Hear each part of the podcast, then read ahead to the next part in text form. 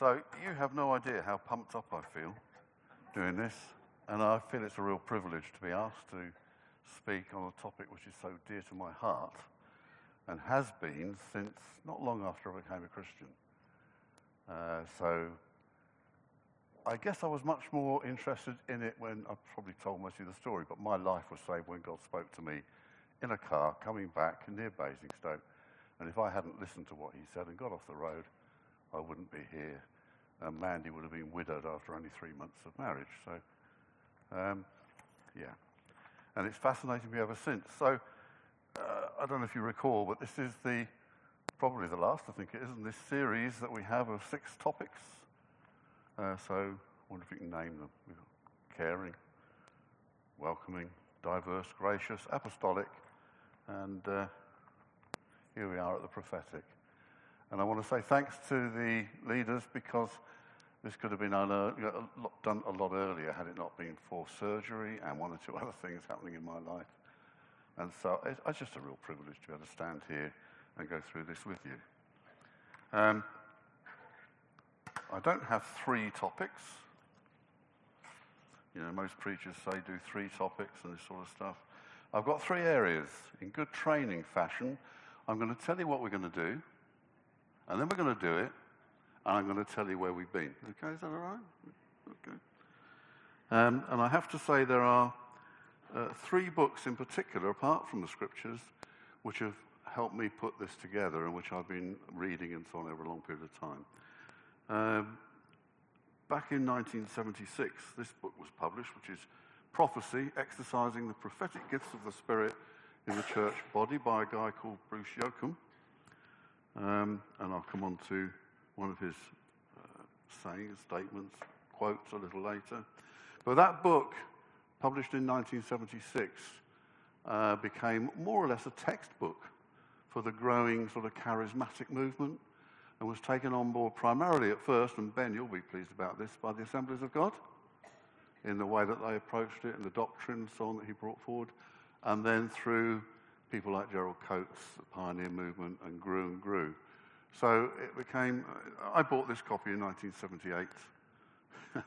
it is still available second-hand. It's not in print anymore, but it's available second-hand. Uh, there's another book which shaped my thinking on this. Some of you may have heard of a guy called David Watson. Died in 1984, sadly, of cancer, but he um, went to St Michael the Belfrey up in York, right at the base of York Minster. But he started with a church of 10 people that was dying, and three years later had a church of 350 to 400 people. Superb evangelist. And he wrote this book on discipleship, very, very challenging book. And in there, there's a section on the prophetic and the way it works into the way that we evangelize. And the uh, other book I wanted to refer to, but then remembered I'd passed it on, was a book called Prophetic Evangelism by Dr. Mark Stibbe. That is still in print. Superb book, and I want to reference some of that a little bit later on. Is that okay? So, um, what we're going to do, we're going to do uh, an introduction, as I'm doing, and how the prophetic works in practice, and give you some examples on that. What prompts the prophetic? So, how and in what context can we expect the prophetic to arise? How can we grow as people, as a church, in and outside of our meetings? And I want to emphasize here that the prophetic can happen anywhere. It's not restricted to us being inside our church meetings or small groups or whatever. We believe, don't we, that God is everywhere? And if God is everywhere, He can speak to us anywhere okay? Whether that's inside here or out there and with our neighbors, our friends, our relatives, our schools, our colleges, our workplace, you know, we can tap into what God is saying and carry his grace and mercy with us. So, emphasizing that, it's not just about our meetings, okay? How do we live prophetic lives?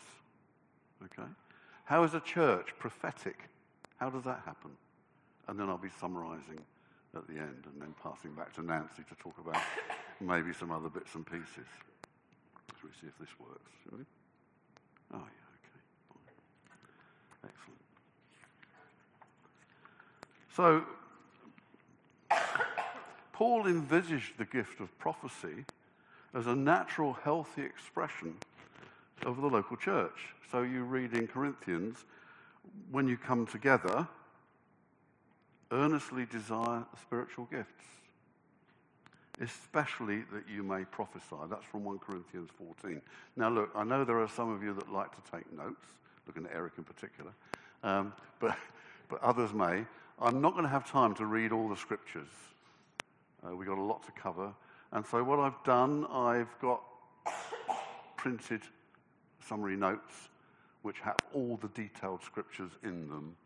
And if you really wanted to refer to those, I'll probably leave them on the piano or something here at the end of it as 10 copies. If, if we run out, which would be great, let me know and I can send you one, okay? That's fine. If you want to look at them privately or in small group meetings, however you want to do it. But all the scriptures are embedded in that, and I do have a set of the basic notes there. There's one other piece of paper I put out there, but I will come to that a little later.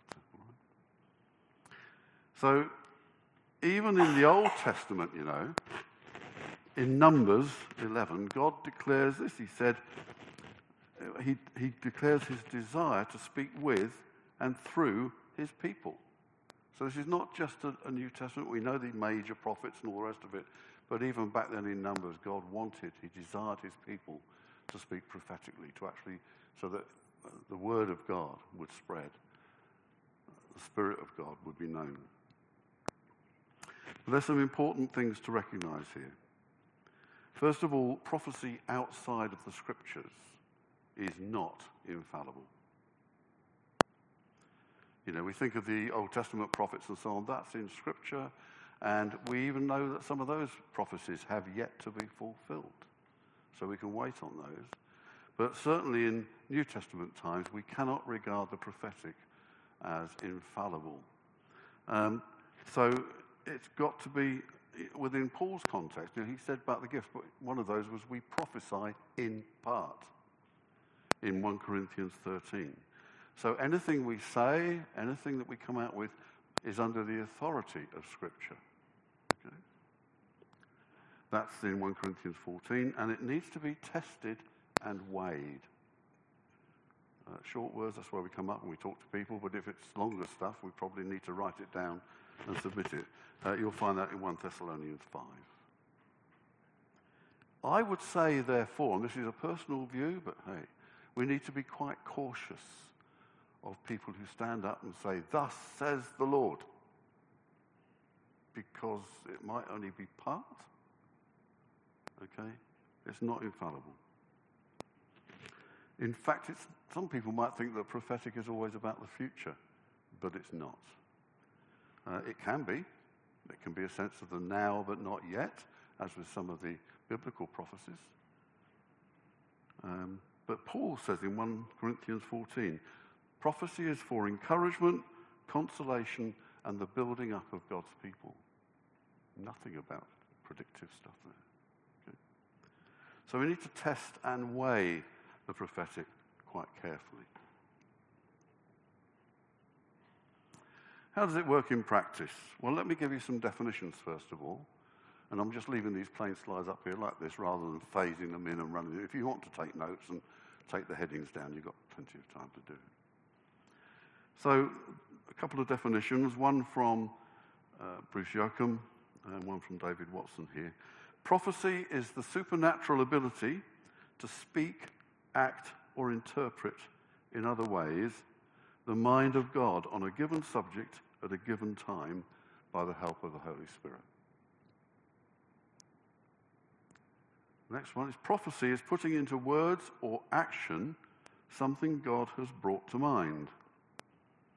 So, what sort of action? Well, if we think of the, of the guy called Agabus, uh, referenced in the New Testament in Acts, there are two. Firstly, he predicted the famine that came to Jerusalem. If you remember, the brothers elsewhere collected money and sent to Jerusalem to help them through there. So that's speaking out something from God.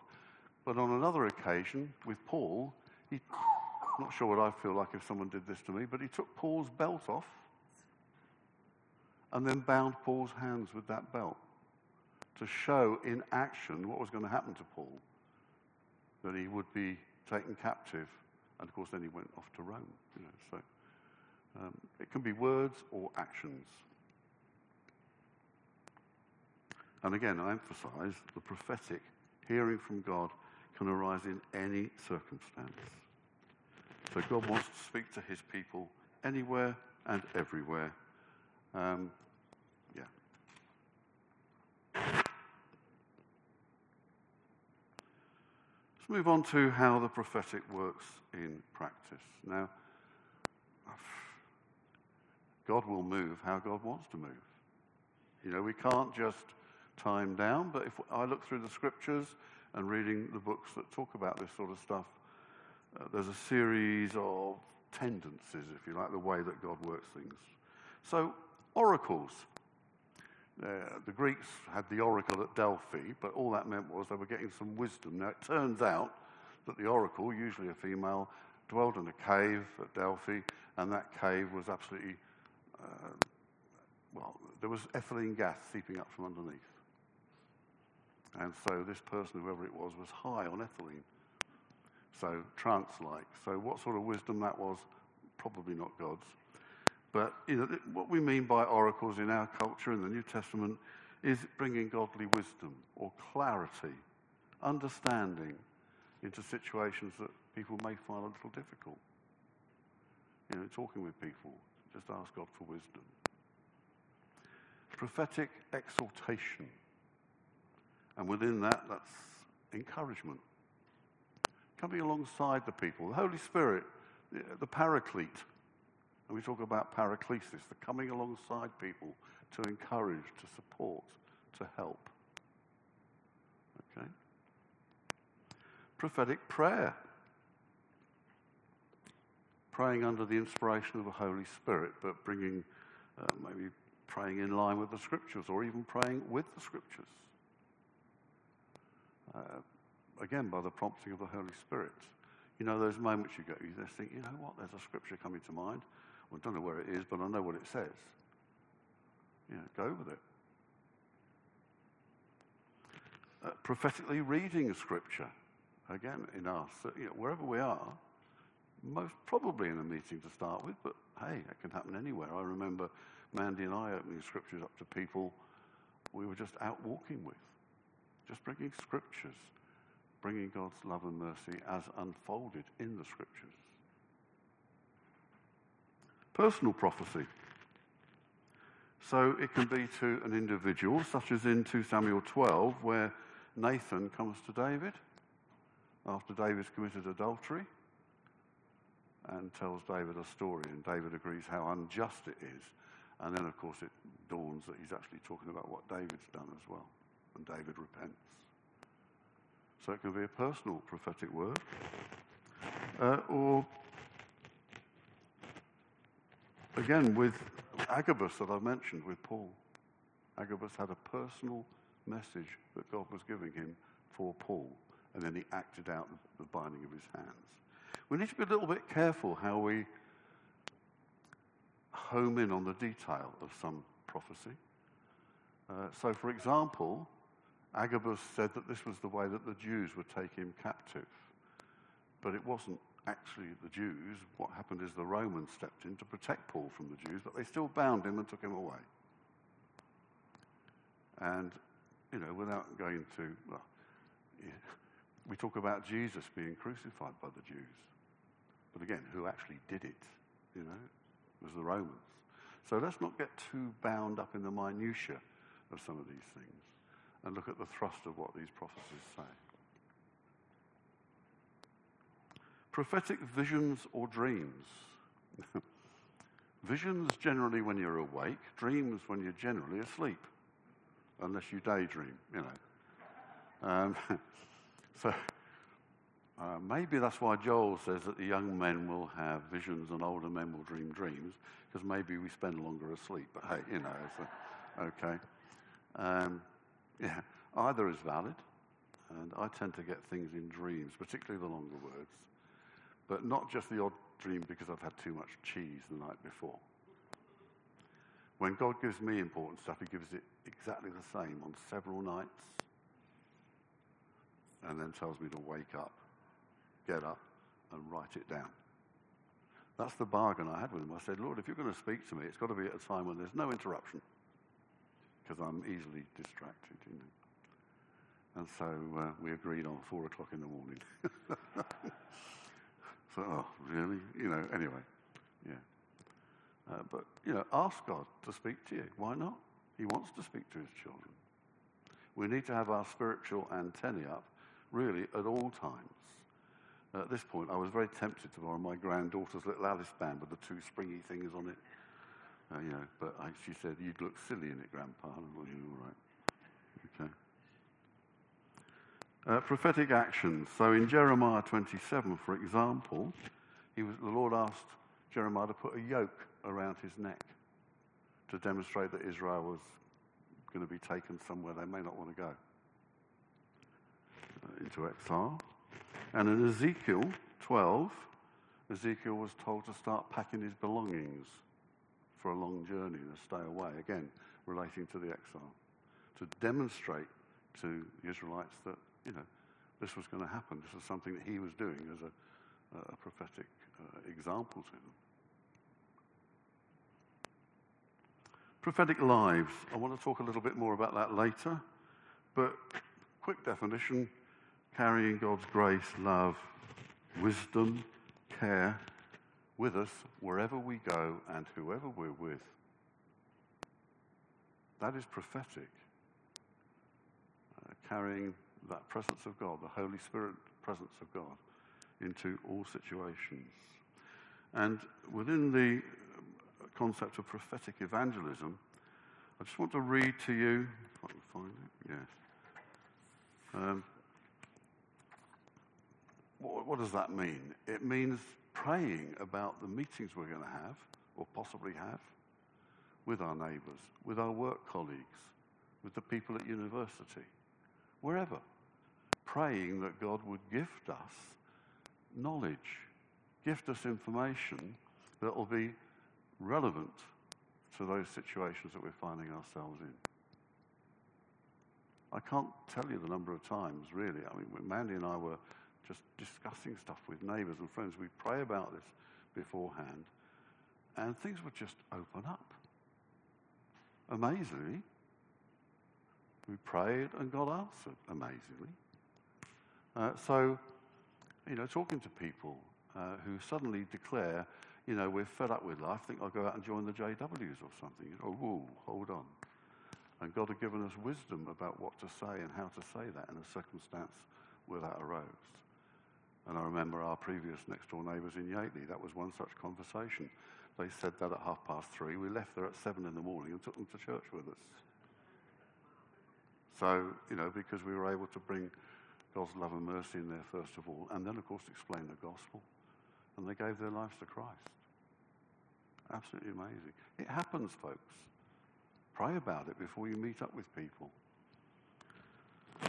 What Mark Stibbe said in the foreword is this to his book, Prophetic Evangelism, and I do recommend it. It's a great book. God wants to use Christians to speak prophetically into the lives of unbelievers, waking them up to the fact that Jesus is alive and he knows their every thought, word, and action. Christians today receive prophecies for those who don't know Christ, often with immediate and life changing effects. Uh, yeah.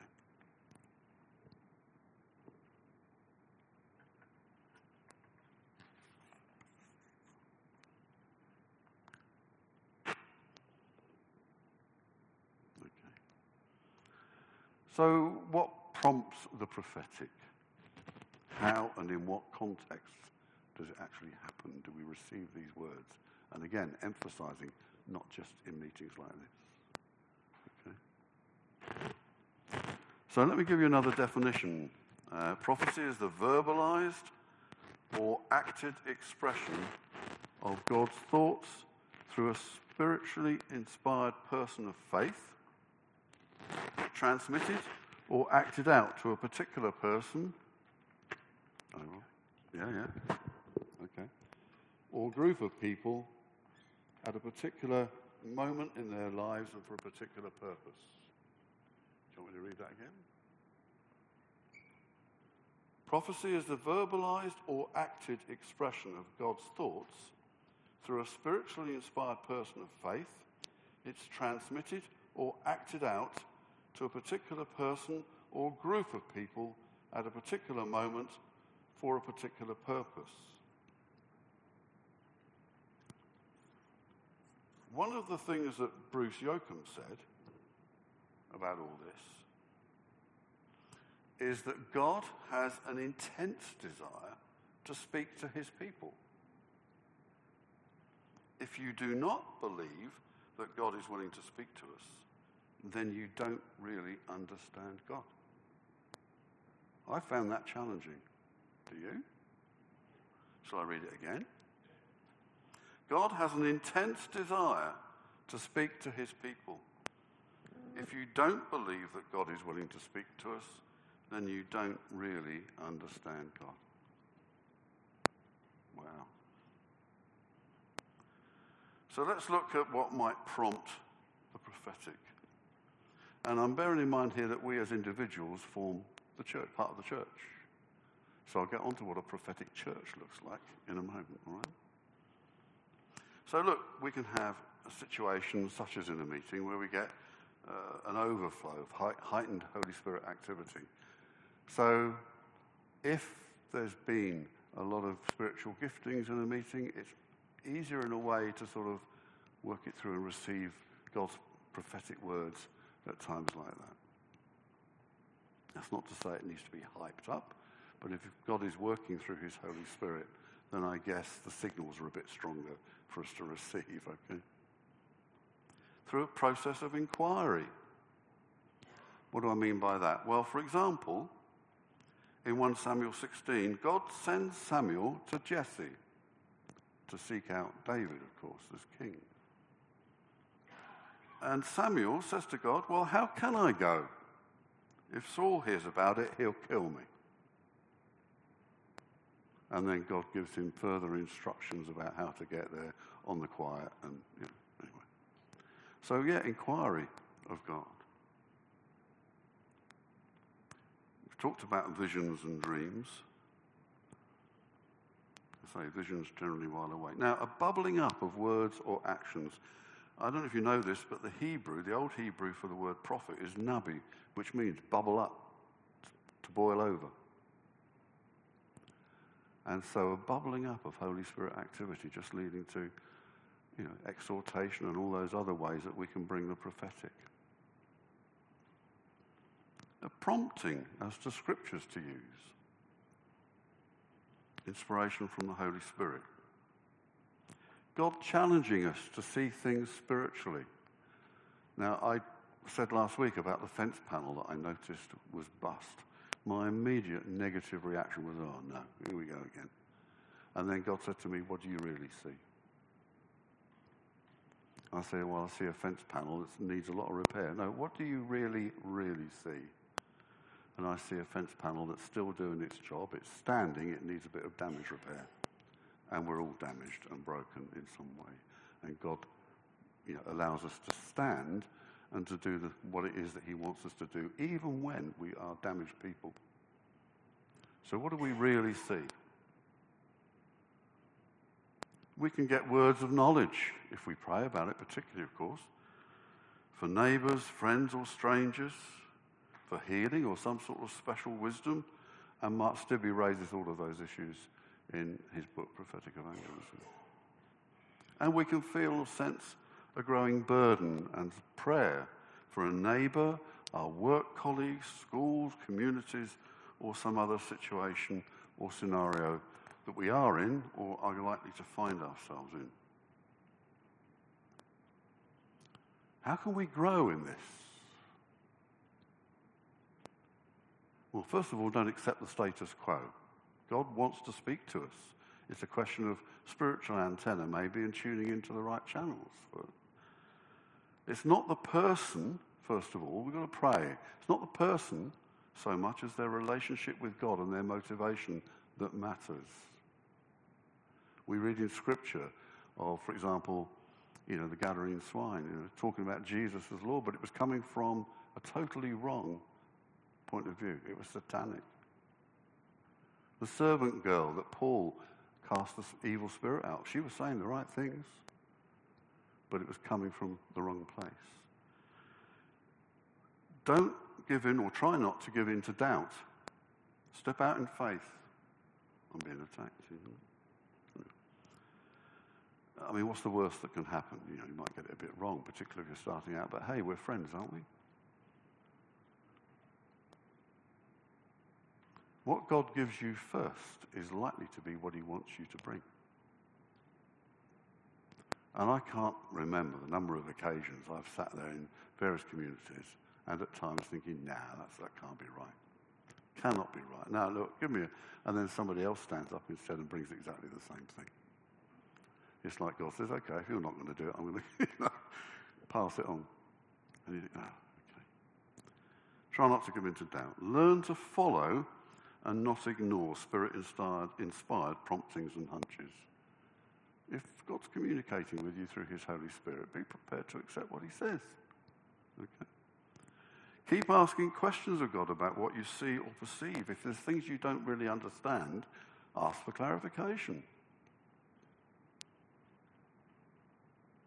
Okay?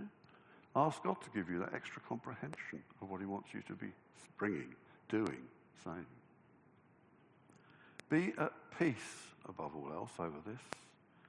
If you're in an environment where a lot of people are bringing prophecy, don't feel pressure that you have to do something. If you're not hearing, you're not hearing. Okay? Stop when God stops. Don't feel tempted to embellish or to boast about stuff or whatever else. Stop when God stops. And be gracious and demonstrate God's love. Don't be harsh or judgmental. God is love, God is grace. There's no judgment.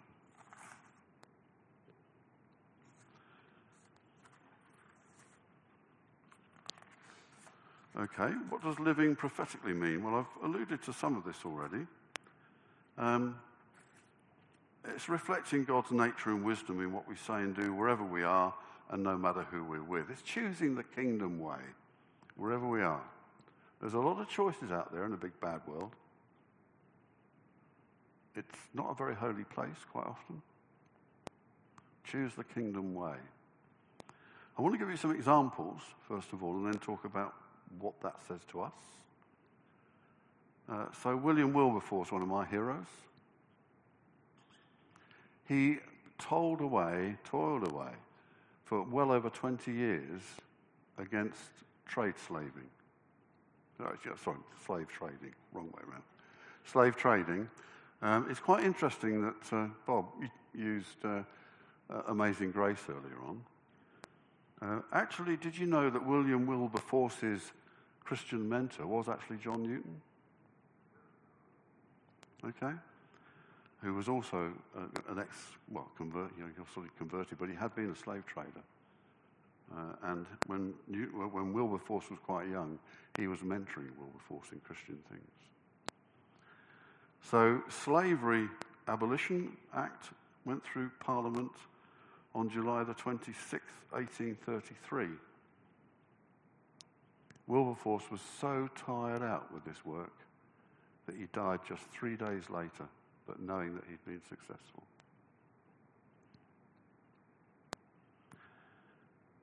Anthony Ashley Cooper, otherwise known as the seventh Earl of Shaftesbury, he again toiled to alleviate long working hours and poor conditions for children.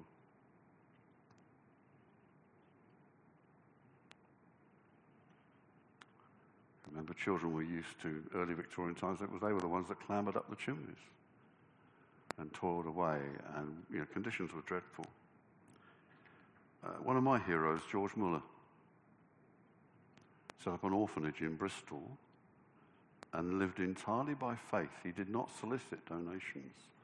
If people wanted to give spontaneously, they could, but he lived by faith. Prophetically lived by faith. So my favourite story from the biographies is that there's, more, there's no food in the cupboard. And yet the children still come down and they sit down for breakfast. And Muller, George Muller prayed, thanks for the breakfast they were about to receive. with nothing in the cupboard. Just at that moment, a bread van broke down outside the uh, orphanage. And it wasn't going to go anywhere. It was a serious breakdown. And so the entire van load of bread, cakes, buns was offloaded into the orphanage. And they all had breakfast. If ever you're in Bristol and you get a morning or an afternoon free, try going to the Muller Museum. It's an amazing example of Christian faith in today's world in Bristol. There we go. Elizabeth Fry, prison reform, especially for women. women. Prison conditions for women were appalling. And Elizabeth Fry campaigned and campaigned and campaigned. Um, yeah. Harold Moody, a Jamaican, came to the UK very bravely and then campaigned against racial prejudice in the UK. These people are all people of faith, all trying to do what God was telling them to do, living out the kingdom way in a situation where there's a lot of vested interest not to do anything about it. Okay? I'd like to add one other to the list, which is my wonderful ex-wife, um, late wife, Mandy. From the moment I knew her, she wanted to do things the kingdom way. Helping those that were dispossessed, disadvantaged, down and out, homeless. And right to the end, she was faithful in doing that. Amazing.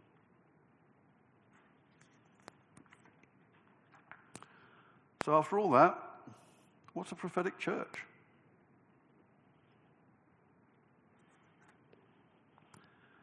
Got a couple of statements here from a guy called Glenn Packiam. He got a degree in theology at Durham, uh, was very good friends with a lot of the restoration you know, people like, um, what was it, the uh, oh, name escapes me, but certainly people like Terry Virgo and others. And he's now back in the US. Uh, but when he wrote this, he was pastor of Colorado Springs New Life Church. Um, he's now in Santa Mesa, working a lot with the underprivileged Im- immigrants that are coming in. But uh, this guy knows what a prophetic church is. And again, I found these statements incredibly challenging.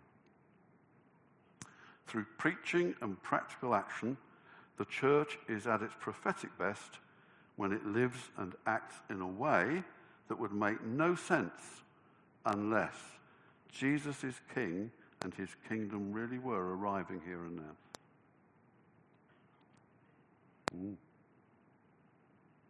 Every time we show the gods of our age to be false and expose their claims as a lie, we are speaking the truth to power. So, a prophetic church has acceptance of the prophetic at its core. Okay?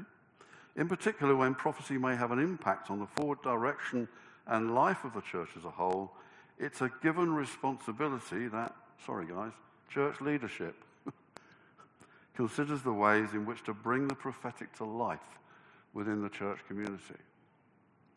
It's interesting, there are expressions of faith out there that think the gifts have all ceased. How can they be prophetic as a church? Beats me.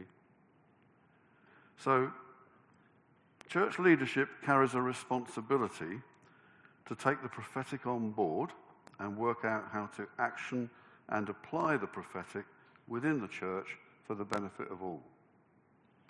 A good example of that would be our friends down at Hope and here, where there were prophetic words, two words brought on different occasions, but very similar, talking about becoming a, a city of refuge, a safe place for people who are hurting or in danger or whatever. And so the elders, leaders, got together and worked out what that would look like in practice as a church. So there is responsibility at that level to work through the way this is going to happen. Are we preaching and taking practical action in a way that we live and act in a way that would make no sense unless Jesus is king and his kingdom really were arriving here and now? Okay?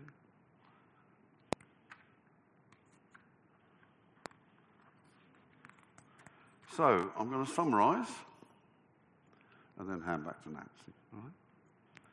Firstly, be natural. You know, I've heard people who come with the prophetic and so on, and there's a, a, they put on airs and graces and voices that they don't normally have. God made us as we are.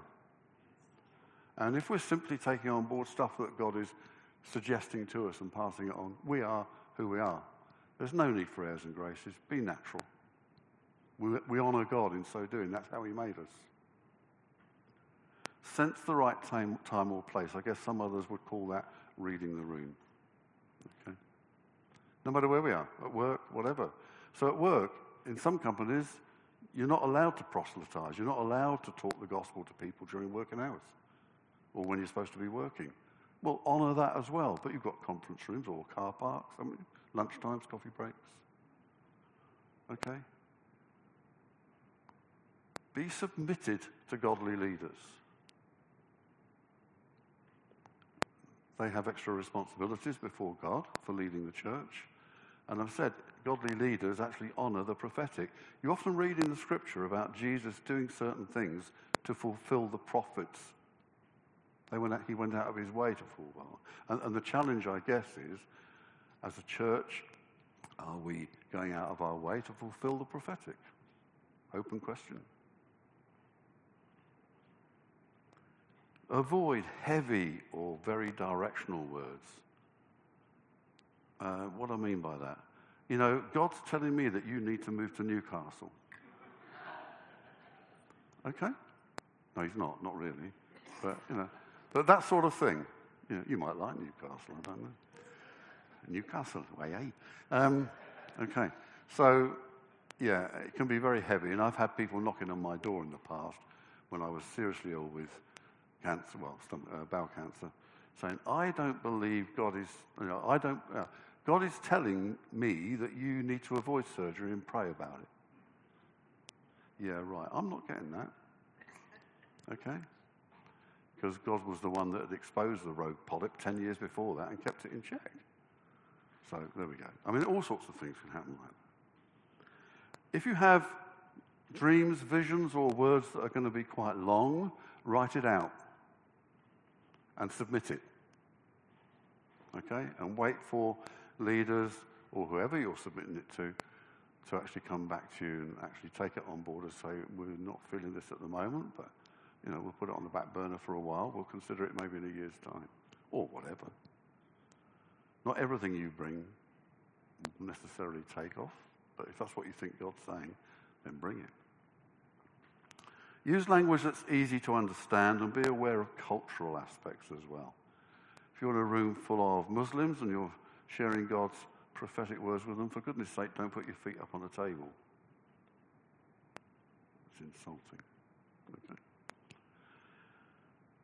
Yeah, and use language that's easy to understand. Don't try to impress with wonderful terms like you know, post-millennial or whatever. You know what I mean? Just use simple language that people can understand. Live a prophetic life wherever you are and whoever you're with. By that I mean carry these things forward grace, mercy, hope, love, joy. Be there for people. Be very cautious over personal prophecies, particularly with people who might be struggling with, say, fertility. God's telling me that you're going to have a baby by this time next year. That can be so hurtful. Uh, you know,